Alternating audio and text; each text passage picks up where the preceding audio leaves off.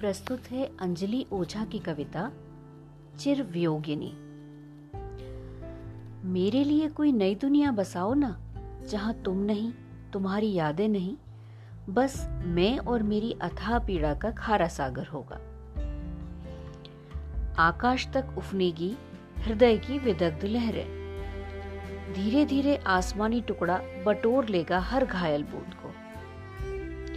फिर किसी सावन में मैं झूम के बरसूँगी और तुमसे मिलने बिछड़ने का ये चक्र चलता रहेगा सृष्टि के अंत अनंत तक।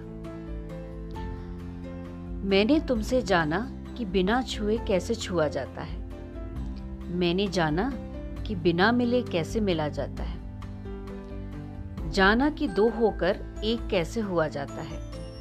कि एक बार का प्यार ज़िंदगी भर के लिए काफ़ी कैसे होता है।